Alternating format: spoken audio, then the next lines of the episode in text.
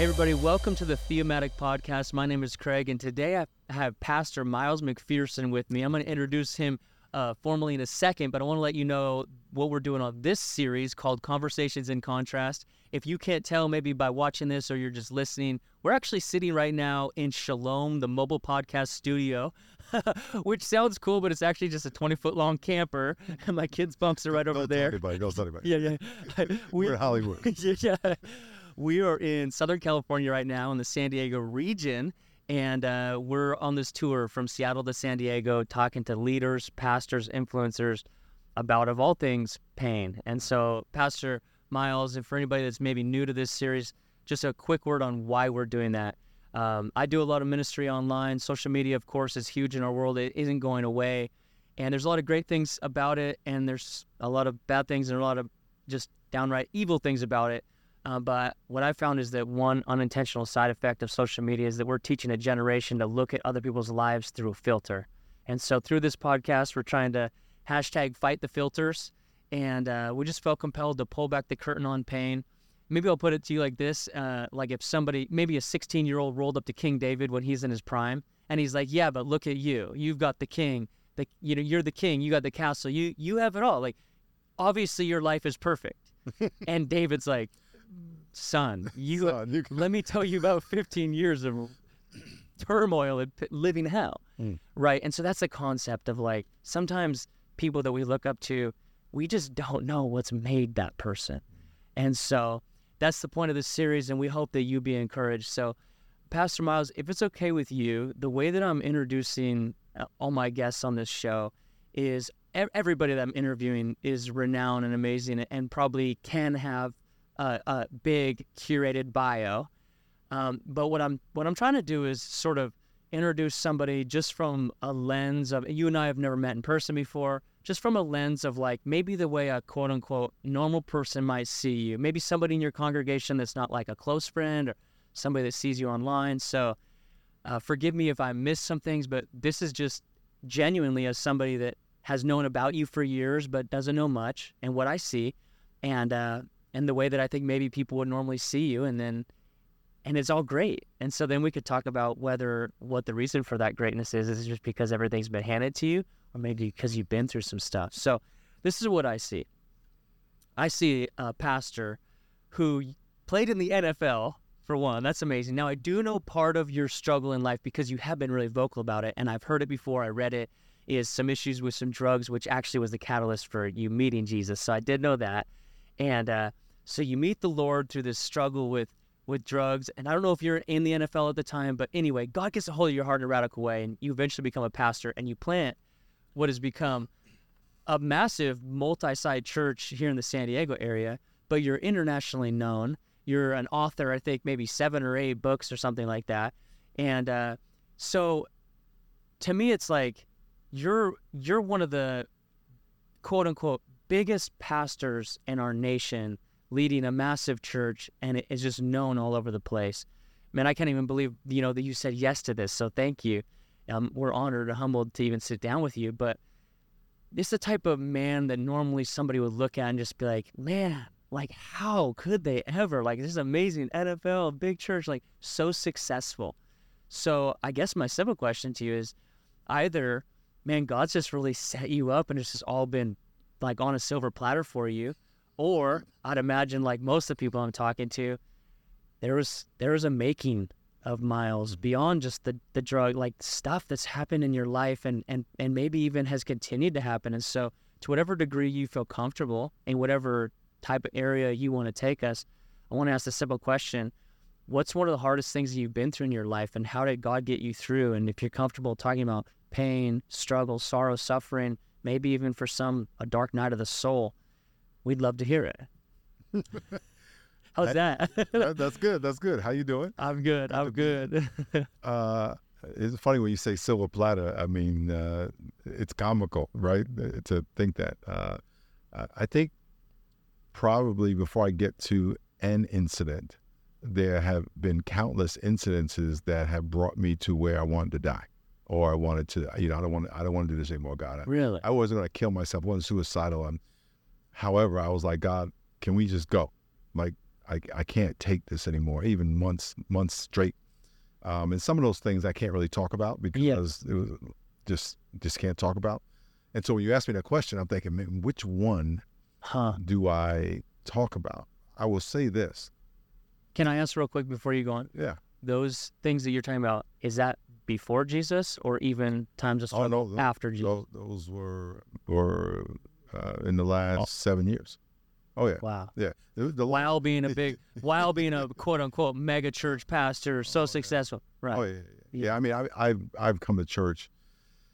You know, um, preaching in my heart was like a million pounds. You know, you know, you not, I know what that you know, just you, you get that right. Yeah. And so, and there were a couple times where two or three of these things were layered on top of each other, and um, you know, just the devil saying to me, and showing me how the end of your ministry and your reputation and everything is right here. And it had nothing to do with me. It was just things around me, Mm. but it was coming on me. And uh, in addition to family things, and you know, I have a daughter who's been, you know, fighting anxiety, depression, and suicide for 15 years. Right? Mm. She's, you know, sometimes my wife is so drained she can't walk up the stairs, and you know, that's a daily thing for us to this day. Um, she has all kind of. She's a female Job. She has more things I can imagine. Really?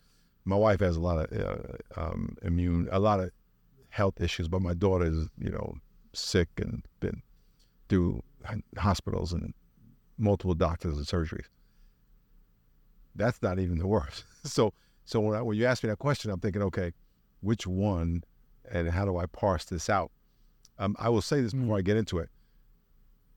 Um, Will Smith was doing an interview a long time ago, and I, I remember him. They were talking about how much he works out and how Mhm. much he runs, and he said running helped him develop the ability to tell his body no. Huh. And so all my life since I was a little kid, I was playing sports, and I had to tell my body no. Right. So I had to go work out. You know, there's no pain, no gain. That is a real thing. Yeah.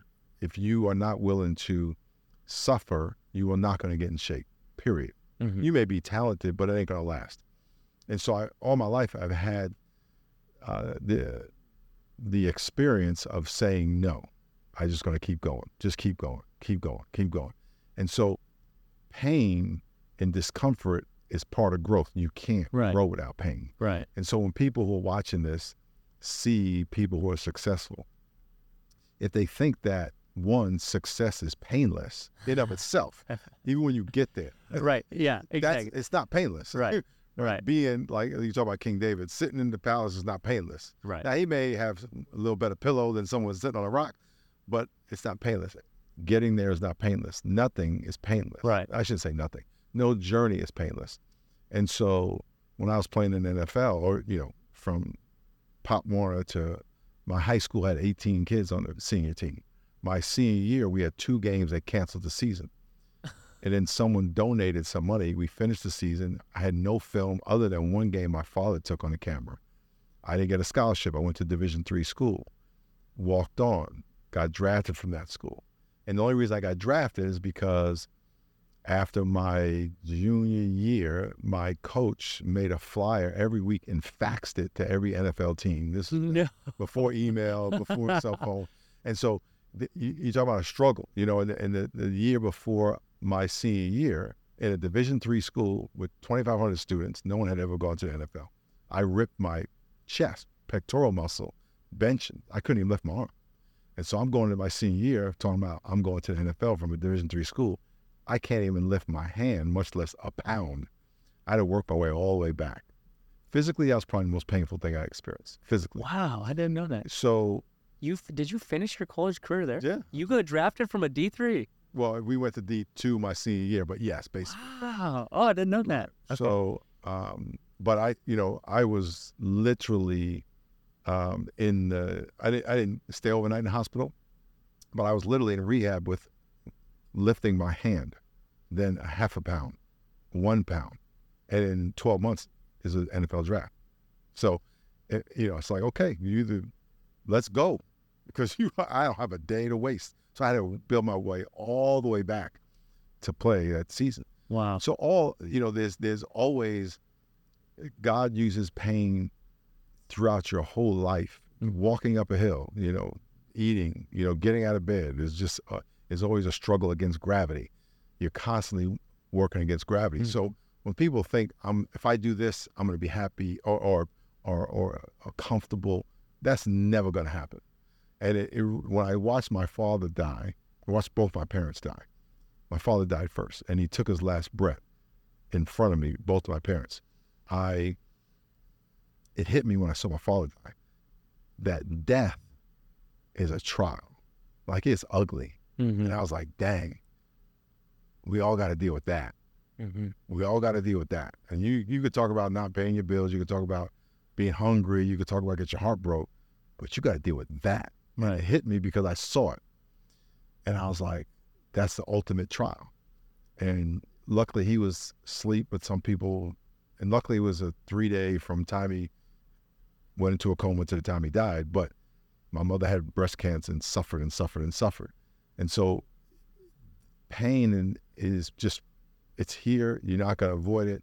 Don't think that more likes are gonna make it go away. Right. Looking pretty's gonna go away. Right. It ain't gonna. You just gotta. You gotta be comfortable being uncomfortable. Right. Now, with all that said, I think the you know probably the most painful. I don't know if I could even grade them. It was recently two years ago. My wife got my wife got COVID. Now I got COVID, and she was paranoid because she has a lot of underlying issues. Oh, okay. She has um, autoimmune. She's got Lyme. She got all this stuff, and she was so paranoid to get COVID. She got it. For 12 days, she was at the house. For nine of those days, she wanted to die. She was telling me, I can't do this. She was just suffering really bad. Suffering um, fever, high fever, nausea, you know, stomach stuff, it just stuff coming out of every Yeah. And Yeah. she was just, I can't do this. I can't do this. She couldn't sleep. And um, uh, for 12 days. She said, if I have to do this a couple more days, I, I just want to die. Uh, Now, that's how bad. Now I'm watching this. And then I took her to the doctor. And the doctor said, you have to get her to the hospital right now. Mm-hmm. So there was a hospital about 15 minutes away. He said, don't go to that one. It's too far. Mm. you have to go to the one that's one block, two blocks. You have to go to that one. And when I rolled, we took her in, her, her oxygen was extremely low. And this is where a lot of people were dying from COVID, Right. putting people on ventilators. Right. And her oxygen was uh, deathly low. Um, her pulse and her oxygen oxygenation was l- low. At that was it, it was it at the time where it was like, oh, if they go an event, it's it's pretty much like you're not going to get them back, and so you probably had that fear going on, and Yeah. She yeah, and, and I'll tell you about that in a minute. When she was taken into the hospital, she looked at me and said, "Am I going to die?" And I didn't know if I see her again because I couldn't go with her. oh yeah, that So- the time where you can't even go with her. Go with her? So the doctor was on a doctor was on the curb because we were outside. Everything was being processed outside. I started yelling at the doctor. I said I was crying. I wasn't yelling. I was crying, screaming. My name is Miles McPherson. I'm a pastor in San Diego. I've been helping people for thirty something years. Played in the NFL. I got. I'm thinking of everything I could tell this brother. Wow. Don't put my wife on a ventilator. Don't put my wife on a ventilator. So I am at this moment trying to save my life, wife's life. I do not trust anybody. I don't trust the whole medical system and all that stuff that the COVID Wow. stuff. There's a whole nother conversation. Yeah. Right. And I said, do not put my wife on a ventilator. And this is before we have been to the hospital, a different hospital several times, and they were berating her because she didn't take the vaccine, and they were, and I, and I, you know, I was like getting ready to kill somebody. Right. And so I told him, do not do that. Well, they we put her in.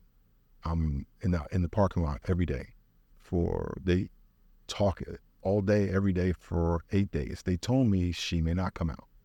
Based on her numbers, she's gonna be there three weeks minimum and she may die. They, they just told you. They straight. told me straight up. Well, So you they- just would come and drive and park there and look at her window and pray, or what? well, I, I could, here's the thing. Her window yeah, her window was on the second floor, and one day it was by the ambulances, so that's not where you parked. You had to walk over there. So where my car was, I I wasn't over there. But one day I said, "Can I see you?" And I came to the window. She couldn't even come to the window. Um, and so I was standing out there, and uh, a nurse came out, and she just walked right up to me like this close, and she said, um, uh, "I thought she was going to tell me I had to leave because that area." Right. Uh, she said, "I go to your church. How can I help you?" I said, "My wife's in that room right there." I start crying right now.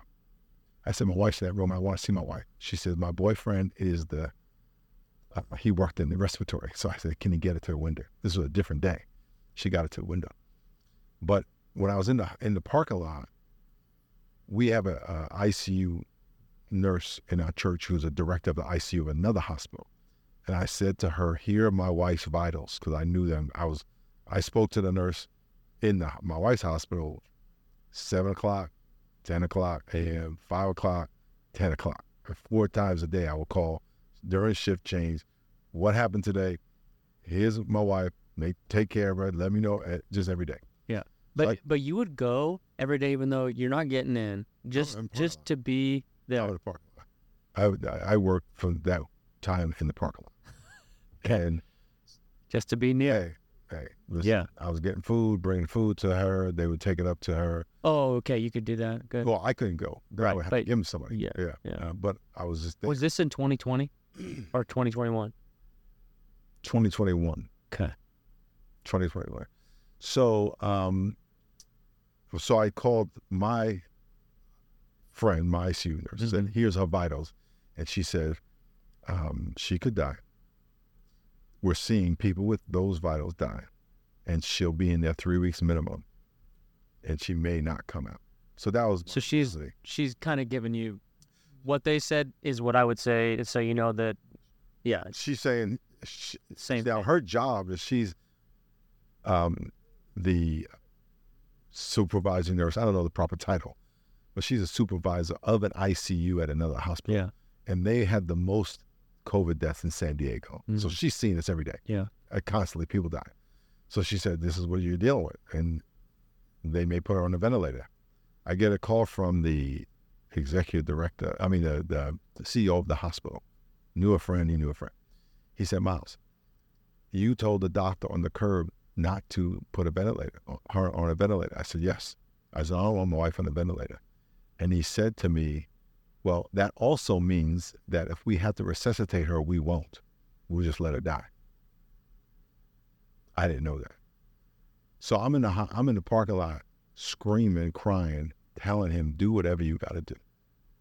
Do whatever you got to do." Because what am I?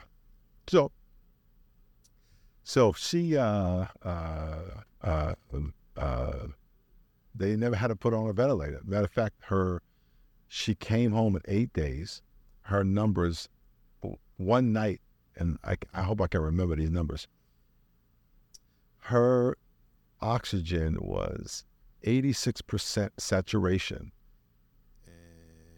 And her, I, I, I mean, I wish I, I knew, I knew these numbers, but it was deathly low. They took her down to get an x-ray and the next morning she was normal. uh, and, and all of a sudden she got better and now she came home after eight days and, um, you know, and she got better every day and it, it was miraculous. Um, but that, it was, I guess it was 20 days. Um, she was, you know, she was dead.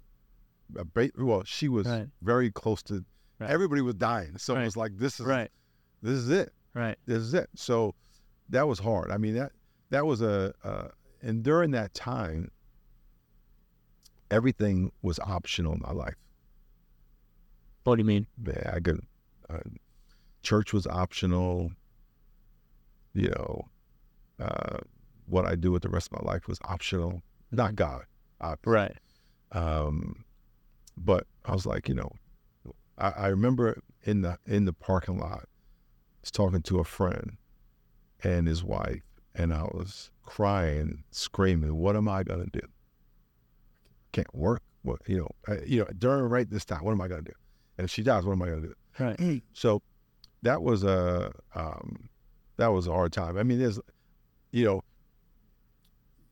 our physical heart has different chambers, different areas, and I believe that about our emotional heart. you know, when you have your crush when you're 16 years old, you you know, your heart is like that. But that's just that's the 16 year old crush area, right? Then when your mother dies, is another part of your heart. Right. then you have a baby, that's another part of your heart. You know, another feeling. So your wife, your spouse, dying, and we've been we've been together 43 years. Mm. When that happens, that's a whole nother, you know, your life flashes before you because you start thinking, I when I met my wife, and I was talking to someone the other day about this, we were talking about love because this young girl was talking to me about her and her boyfriend and all. They got should she marry him and should she break up and and they're not perfect. You know, he's not perfect, and I don't know if I want to deal with this the rest of my life. And I said, look, let me tell you something. When I married my wife, we're very opposite. I did not know we were opposite until after we, long after we were married. Did you guys get married after you became a follower of Jesus? Yeah. Okay. Yeah, yeah. And I, I didn't know she, we were opposite Okay. until we're, we're like completely opposite, right? Until after the what? Way after, way after. There's a word for somebody. Oh, y'all. oh, I got a whole sermon on Yeah. I think that's a that's a that's a scam. Dog Yeah. people. Oh yeah. big. Oh yeah. Because the, the only way you can really stay married is if you're going to serve the other person. So Yeah. we're married. We, we get married to be holy, not happy. So Yeah. so. But I told this girl just two days ago. I said the reason I married her. I made a decision, even when I met her. I want to take care of her. That was my job, and not that she doesn't take care of me because Right. she takes care of me. Right.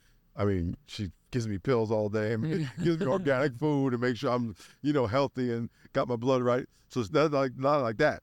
But I was like, it was a decision. It wasn't like some emotional thing. It's Right. like, no, I'm making a decision that I'm gonna I'm gonna serve. provide for you. I'm gonna do everything I can to, you know, she grew up very poor.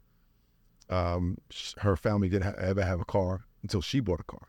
She didn't, Wow. she didn't have a dishwasher in her house. She grew up in a housing project. Where did y'all grow up at? She grew up in Connecticut. I grew up in New York.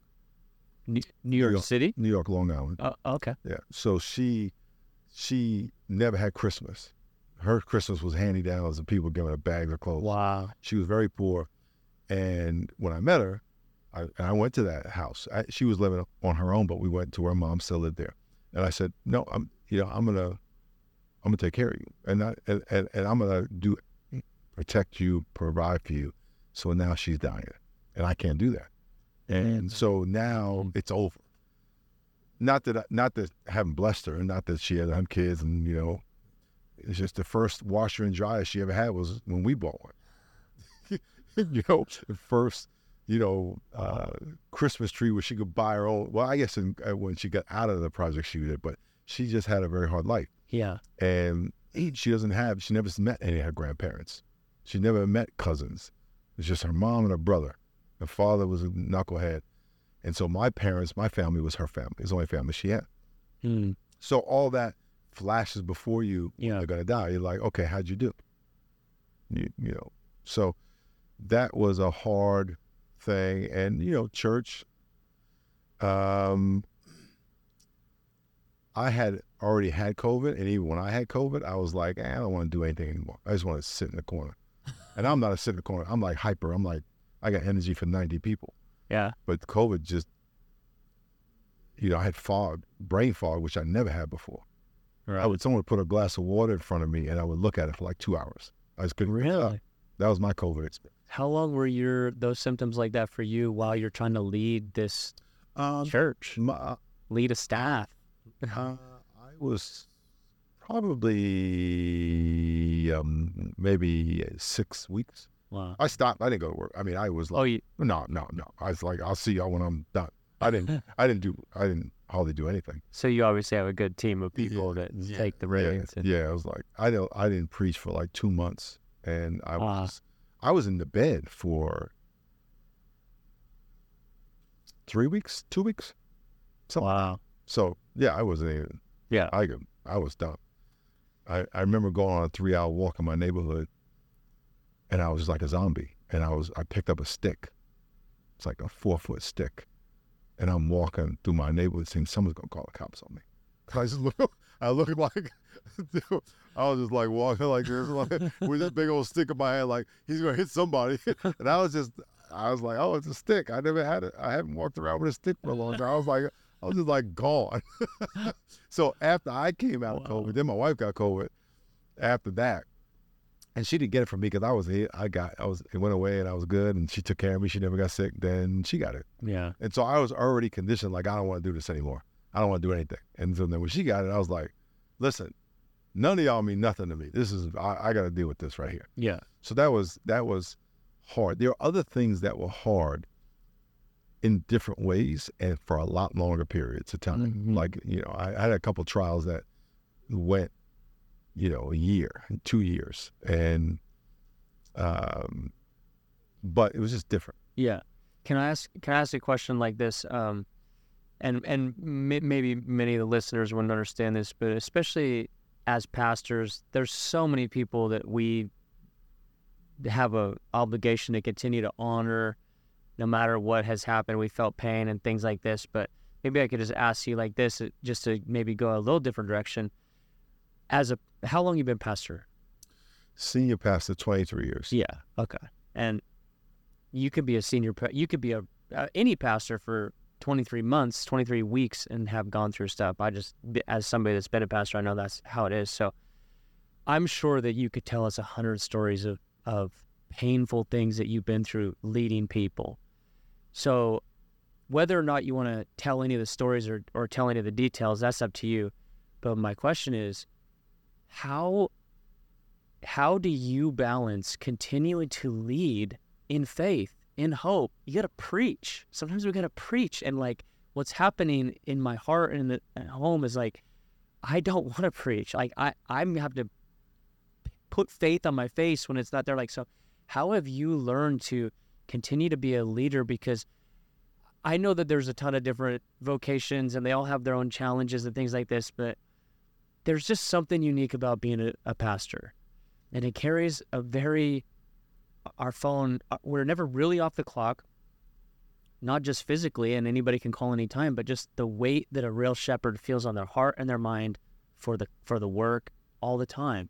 So whether it was the season where your wife was going through this or any other season to do with your family or friends or something going on at church how have you learned to keep leading and not just having it all come out of you, whether you're preaching or leading a staff meeting or whatever, like how how do you navigate those times where it's like, man, I'm going through it, but I have to be this Yeah. this general at in this time.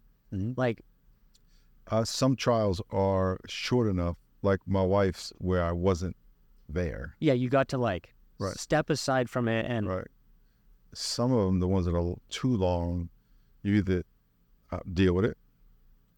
Uh, I'm very open about my pain, so I don't. Uh, at least I don't think I. I'm very open about my pain, so I talk about it. I say, "Hey, look, y'all. Um, like from the pulpit. Oh yeah, oh yeah. Like my wife, everybody knows about my wife's story. It was on. I was in the news. It was on social media. Pray for my wife. Yo, yo, I will kill you if you don't pray for my wife. He's in the news, yeah, because he's I am the pastor. Don't put Bro, bro, Cut this let me tell you something. The news stations out here were saying Pastor Miles' wife is is sick. We need to pray for her. I mean, they were doing news stories Wow. on it. Yeah, I mean, because I'm in the news a lot anyway, and so, so I, I- you know, I, we have a lot of good friends in the media, but they were they were just So you're in the you're in the news typically in a good way. Uh, typically in a good way. Okay. That's, that's a two-edged sword. Yeah. Trust me, it's a two-edged sword. Yeah. Um, uh, so either you just deal with it and just go, and or I'll tell you, hey, look, y'all, I need to pray. Y'all need to pray for me. A lot of times you can't say that all, all the time. Right. So sometimes you just gotta, and most of the time you just gotta deal with it and go out there and and uh, there have been many times on Sunday, it's been hard um, for whatever is going on. Uh, sometimes the church knows about it because it's in the news, and sometimes they don't. You know, uh, and you know we had a story recently where it was national news, and I was getting accused of having a, child's death on my hands. I had nothing to do with it. And and so and that was national. I was getting calls from everywhere. Hey, what's happening with this the church? Yeah. And so you know you got to go out there and say, hey, look, let me tell you. I just got to tell you what happened, I will tell you our position. Blah blah blah blah. And you just go do it. And you know those those are very hard. Uh, so I, you know I don't I don't hold the position of trying to represent like everything's okay all the time Okay. because it's not. So I don't. I'm not worried about oh they're gonna see me stressed or they're gonna see me hurt. I'm not worried about that. As a matter of fact, I talk about you know if you if, if people have heard my name or anything know anything about me, they probably know I played football and did cocaine. Yeah. Those are like one two.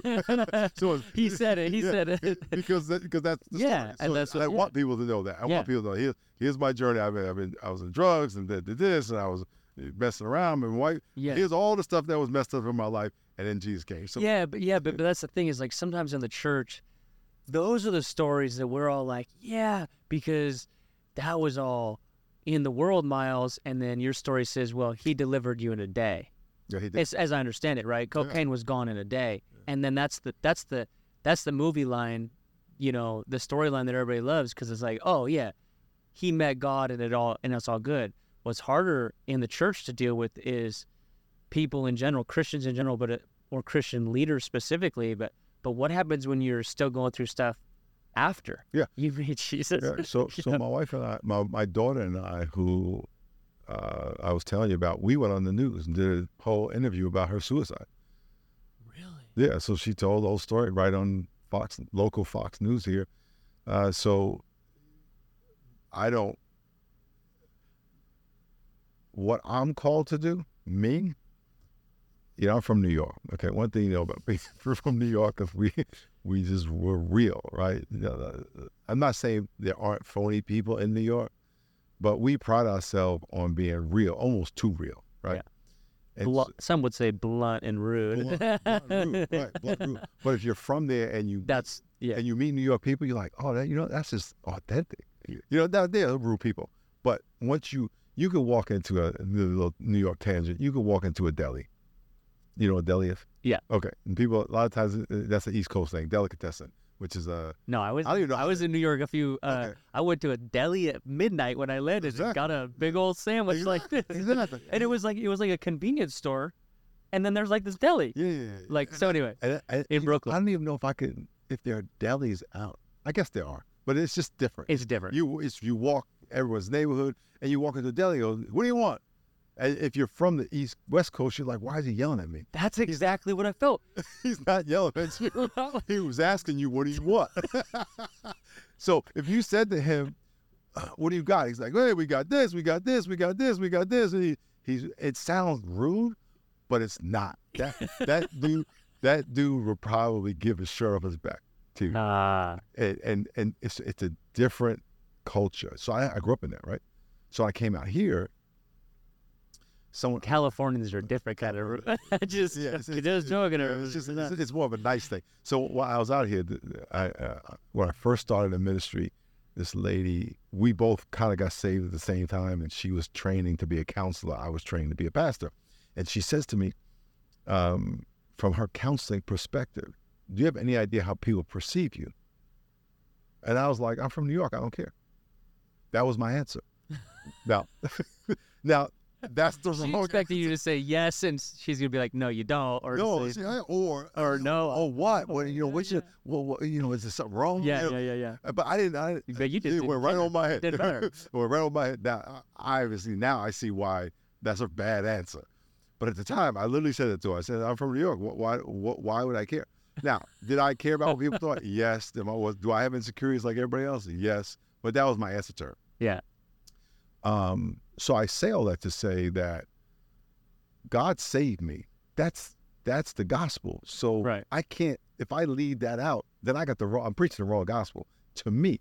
So for me to say the bad stuff is like, no, that's that's part of the gospel. Mm-hmm. So if I don't tell you that part, if I'm not honest about that part, I'm not being a true evangelist. Mm-hmm. So that's just like, and I didn't learn anything different than that. So I don't, I, I don't have any context where that's not the only way to do it. That's the only way to do it. So for me to say, hey, I got this problem or I get this problem is not a big deal. And my, and my church would, I think they would say that. Wow. Okay. So you you that's just the way that you lead. Like you're not you're not you don't feel this like pressure to put on the strong face for the sake of your team. It's just like, hey, if I'm going through it, I'm gonna let y'all know we're gonna battle this together. Like you're gonna pray with me, and I'm gonna pray with you, and we're gonna move forward. Yeah, to a certain degree. I mean, some, sometimes you just got to put it. You know, you Yeah. don't want to keep burdening your people Yeah. stuff because, you know, I, I was at, um, I was in a meeting. Oh yeah, we, we were at a leadership meeting like a month ago, and I was saying, hey, um, God just did this. This just happened. This just happened um, a month ago. I said, hey, I just want to say something. God just blessed us with something that I can never tell you, and I'm taking to my grave. But let's just praise God for it. Wow. And I never told him, but I, but, and it's something I'm gonna take to my grave. And that was a good thing, a blessing. It was a miracle. It was a miracle, and it was it was a miracle to the point of, uh, yeah, S- Wow, that's that's incredible. So there's a, a good thing that you're never going to tell a soul about, and then like you referenced earlier, a lot of stuff. It sounds like you're pretty transparent about things that are going on when you can be, but there's also countless times where it's just not appropriate for us to share any of the details, and so you have to. You have you you you're compelled to stay quiet about some of that stuff, not because you're trying to hide anything, but because it's not appropriate to share. And so it would be illegal. yeah, sometimes when it's illegal. Yep, we've been there too. So earlier you said sometimes you just have to, you know, go out and do the thing and and I don't know if you use the term compartmentalize or what you used or just just do it. So can you think of any practical steps for anybody listening that's struggling and they're struggling to still do what they're called to do because of a pain or a, an issue that they're having? Is there anything like tools that you've learned to embrace that can help somebody like still do what they need to do in the midst of something that they're they're either able to talk about or sometimes it's harder. You can't talk about it, and so people don't un- even understand what you're going through. One, you have to decide: is God called you to do it? Mm. If God calls you to do it, forgive me, I'm from New York, but just shut up and keep going. Right. I- I mean, it's if God calls you to do it, He's using that to equip you to do it better. Right. Period. Thank Him for it Right. And grow, learn from it. If you don't learn from it, you're going to go through it again. So if God called you to do it, like God called me to marry my wife, right, and called us together. Right. Well, I'm not going to leave it just because something, you know, Right. she gives me tuna casserole with no tuna. Right. She- Which she did Yeah. one day. She said, I got some good news and bad news. We made tuna Tuna casserole, but I forgot the tuna. I said, I got a bowl of noodles. Like, yeah. Yeah. Yeah. hey, you know, you if God calls together, God calls together. Right. Period. Yeah. So in marriage, it's like we don't use the D word because it's not even we're not going to talk about it. No. Right? Because this is a God thing. No, and, right. And if you treat me, the D word's death. Yeah. Yeah. Yeah. yeah. yeah. I'm not going to kill my wife. I'll kill the dude. no, like, I want I'm Miles McPherson. I serve people. Hey, listen, listen, listen, listen. That was a hard day. That was a hard day. I, and I told the church that. They- they were, I, if I remember, they were cracking up. I was like, "Look, no, they might not have been cracking because I was crying, probably saying it, but it was. I was like, it, this was when I was talking to that doctor. My wife was getting. I was like, this is it. yeah. This is it. This is. I don't. You know. I don't. I don't pull that card. Hey, I'm this. I'm Yeah. Yeah. Yeah. Yeah. And, and There are some high moments in our high emotional moments in our life when things just fall away This is like, this look, stuff happens. This is this is the time. This is this is what, what can I do right? Uh, You know, I got to pull everything I got right here. Yeah, yeah. Okay, so so your steps are number one, go to the very foundation. Am I doing what God's called me to do? And if I am, Yeah, am- I go. am I in a place? Yeah. You know, it's like What else? It's it's like my brother was a professional boxer and he boxed in Times Square Boxing Club, which is right in Times Square, New York. And guys would come in there and work out. They look in the mirror, they jump rope, they look all good, they sweat, sweat, and they got six pack and all stuff. But they get in the ring and they get punched in the face. Never see them again. They weren't called. it's the wrong. It's the wrong. You know, they they would call it something else. Fine. yeah, Because if you're not called, because I tell people, and, I, and we, you know, we have pastors that go start a church. I said, here's what's going to happen. Mm, Mike Tyson is going to hit you in the face. He's going to hit you in the stomach, and you're going to want to quit. hmm Just know it. yeah, So just know it. And you keep going. That'll that'll be a test, and it'll happen every month. Yeah. there. Every month. some some form of fashion. What you have to look forward to. Wow. Um, so that and then and then um, surround yourself with people who can encourage you, that Mhm. you can be honest with, and that you can be honest with. You know, when my mom was dying, uh, Bishop Jakes, we had just started having a, uh, developing a relationship, and he said to me, "Anytime you want to call me." To cry, talk, laugh, curse, whatever you want, just call me. I'll, I'll be there for you about five times I called him.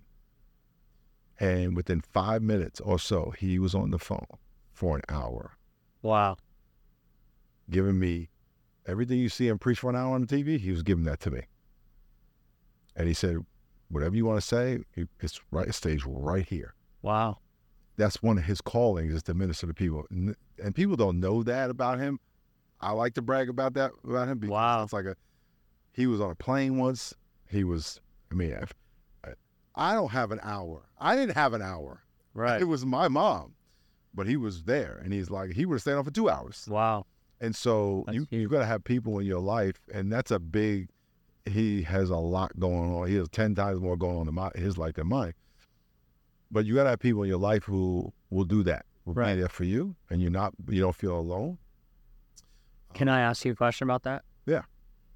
So Bishop Jakes is is obviously, and he's from afar. Do you have you found as you're a lead pastor of a big church? Do you have guys like that that are running the same race as you in other places that that which is healthy to have because they're not they're going to give us advice without all the context, you know, unbiased. But do you have you also found that there's a local community, I whether it's elders or friends or people that you're able to have run with you and know you in a in a way here locally? Yeah. Do you have both that you kind of lean on? Yeah, different. It, whether it be pastors or family or obviously my wife, but my sister was real clo- is real close to me. She just recently moved, but she's here for twenty years. Um, yes, other pastors at different levels Yeah, of yeah, intimacy. Yes. yeah. Lean on people. Community is huge. Well, anything else you want to share about about that before I ask you my last question of the No, I'm good. I'm good. Okay. Well, thank you for sharing. Yeah. It sounds like you are uh, you lead from a place of transparency, and that's that's really a beautiful thing, and especially in this generation.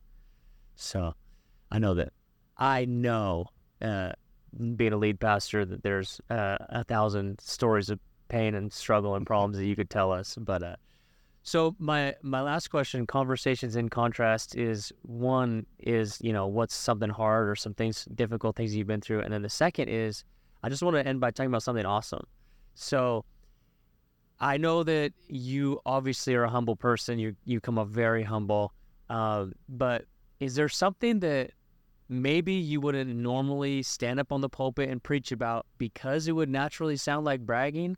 But is there something that like you employ in your life, either with your your relationship with God, or maybe some with your wife, or with your staff, or something that you just do? I don't know, like something that if somebody found out, man, that's really healthy, that's really selfless, that's really just amazing. And could I ask you to hit the pause button on being humble for a minute and just because I'm asking you, you're not bringing this up. I'm asking, is there something that like not so people will glorify you, but somebody say, man, maybe I should do that too. Uh, that would be healthy in my life. Yeah. First, let me tell you, I'm not a humble person. Um, uh, I I'm a people person, and I I'm, I, I like people, but I you know I'm a flawed individual. Yeah. So I appreciate you saying that though. Um, you know, I, I, don't. I w- what do I do? I don't know. I, you know, I, I told you I was gonna I was gonna know the answer by the time you asked me. hmm I think I would say What if I ask you like this? What's the healthiest aspect of your life? the healthiest aspect of my life. Probably well, and that might not be the answer you want. It's probably my food. My wife feeds me good. I, I, I, I think probably one thing. I love people, right? And I I when I'm traveling airport, plane. I like to meet new people and be a blessing to them. You know, just they don't know who I am. You know, mom pushing a baby. Uh, how can I help the mom or someone sitting next to me on the plane, the stewardess? Or, and I like to um, make people smile, make people happy, or you know, laugh, or um, be encouraged. And so, I like interacting with regular people Mm. about what they're going through, because I feel like, listen, I, I feel like people have, a lot of people have little problems that seem like mountains Uh-huh. and I didn't seen mountains blown up in my life. So I feel like I got this big bazooka, and they have these little fleas. To them, it's a it's a big gigantic thing. hmm To God, it's like man, if they could just pray and ask God to do this, and Yeah. God could change their life right now. And and I love walking into those situations one on one, in the airport, in the plane, uh, in the store. Even if I got three minutes, tell me, you know, so tell me enough that I can be a blessing to you right now. Hmm. And I think that I was at the airport the other day, and this African American dude was standing out waiting. We were both waiting for something, and I just started talking to him, and he was telling me uh, about his life, and you know, he's got in a car accident, and he's running from God, and da da da. I say, hey, let me pray for you, man. Let me pray for you right now. And you know, you talk to people, and they say, well, I don't believe in God. Yeah, I believe in God. I used to go to church, and they Yeah. finally wiggle them way Yeah. to where they they ask Christ to be their savior a while back, or they want to, Yeah.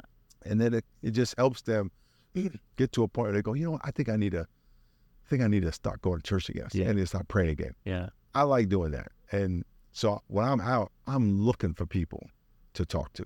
That's awesome. My wife is the opposite; she's looking for people to avoid because she's introvert. Looking at my wife off camera. Your wife's not an introvert. Your your wife is. I don't care what she says. I walked in here, she was like, hey. Well, okay, so let me tell you something about my wife who's off camera over here. She this is what we've decided. I've decided. She's an extroverted introvert. When she's with people, she knows how to be extroverted, but to refill and recharge, she needs to not people for certain season. I get that. Yeah, yeah, yeah. I get that. But My- you're talking about a wife- different is like I my wife's not, is not people all the all time. the time. okay. Okay.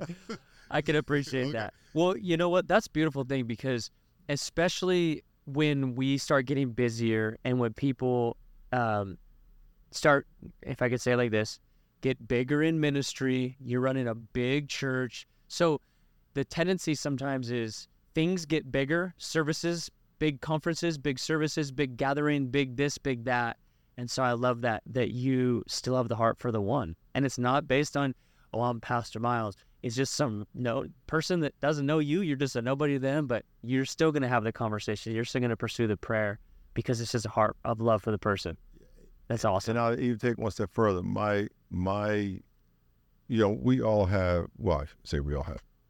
You know, when someone says you love your kids the same, no, you don't. You may love them at a ten, but you express that love differently, Mhm. right? Depending on. My favorite group are teenage athletes. So when I see kids in the airport or anywhere, I'm like, okay, I gotta go talk to them. Hmm. And, and, and I don't need to, I gotta get them right. I just want to talk to them. What's going on? Tell me what's going on, you know, and, and tell me, what are you struggling with? And kids talk to me. People talk to me, you know, but that is my favorite.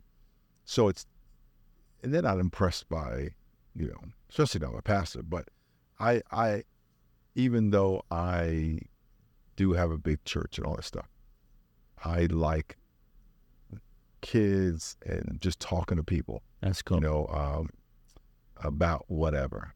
That's my. That's awesome. I don't know if that's a secret, but Well, thank you for sharing that.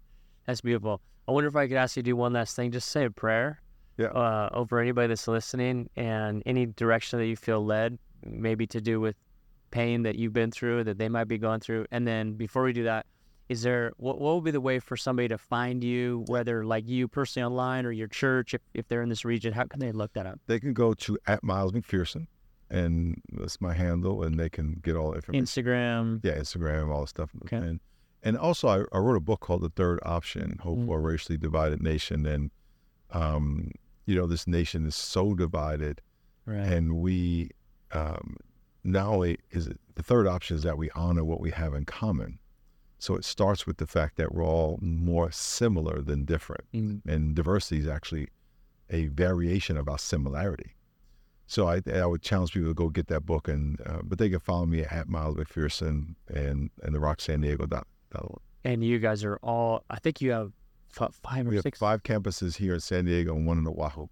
One and one. Okay. Yeah. So if you're anywhere in the San Diego region, what is it? The Rock. The Rock San Diego yeah, the Rock The- San Diego. uh, SDRock.com. SDRock.com. So find them there SDRock.com. Just Mm. oh, Miles if you're looking for a church. Yeah, looking for a church. Let's go. Let's Oh. go. Come on, we'll go. We're going to talk. I tell people, look, if you come, if you come in here to get to hear what you want to hear, that's probably not going to happen. Ha. But if you want to hear what God, what we believe anyway, God's going to say, we, we go at it. But people love that. It is let's talk about. We, t- we Good. just finished a series called Let's Talk. We need to talk. So we talked about all kinds of stuff going on in the Th- world today. this the real issues, huh? Oh yeah, oh yeah. That's oh, yeah. awesome. Cool. Well, would you say a prayer? Yeah, Lord, thank you so much for uh, the fact that all things work together for good Mhm. for those who are called to your purpose and uh, who love you and are called to according to your purpose. And thank you for uh, how much you turn um, what the devil means for evil into good. Um, and I pray that what was said today would encourage people. I pray that people will think they're being crushed and that the, uh, the weight of that burden is too much. I pray that they would understand that there's no weight too big for you, Mm. that they cast that burden on you for you care for them, and that uh, your burden is light. And so I pray that they let it go. I pray they open their hand and let you take that burden out of their hands, um, and that they would remember that you have called them to something very specific, and that you would um, encourage them and give them clarity about why you have called them, what you have called them to, and let them see past the pain and let them see the lesson in the pain.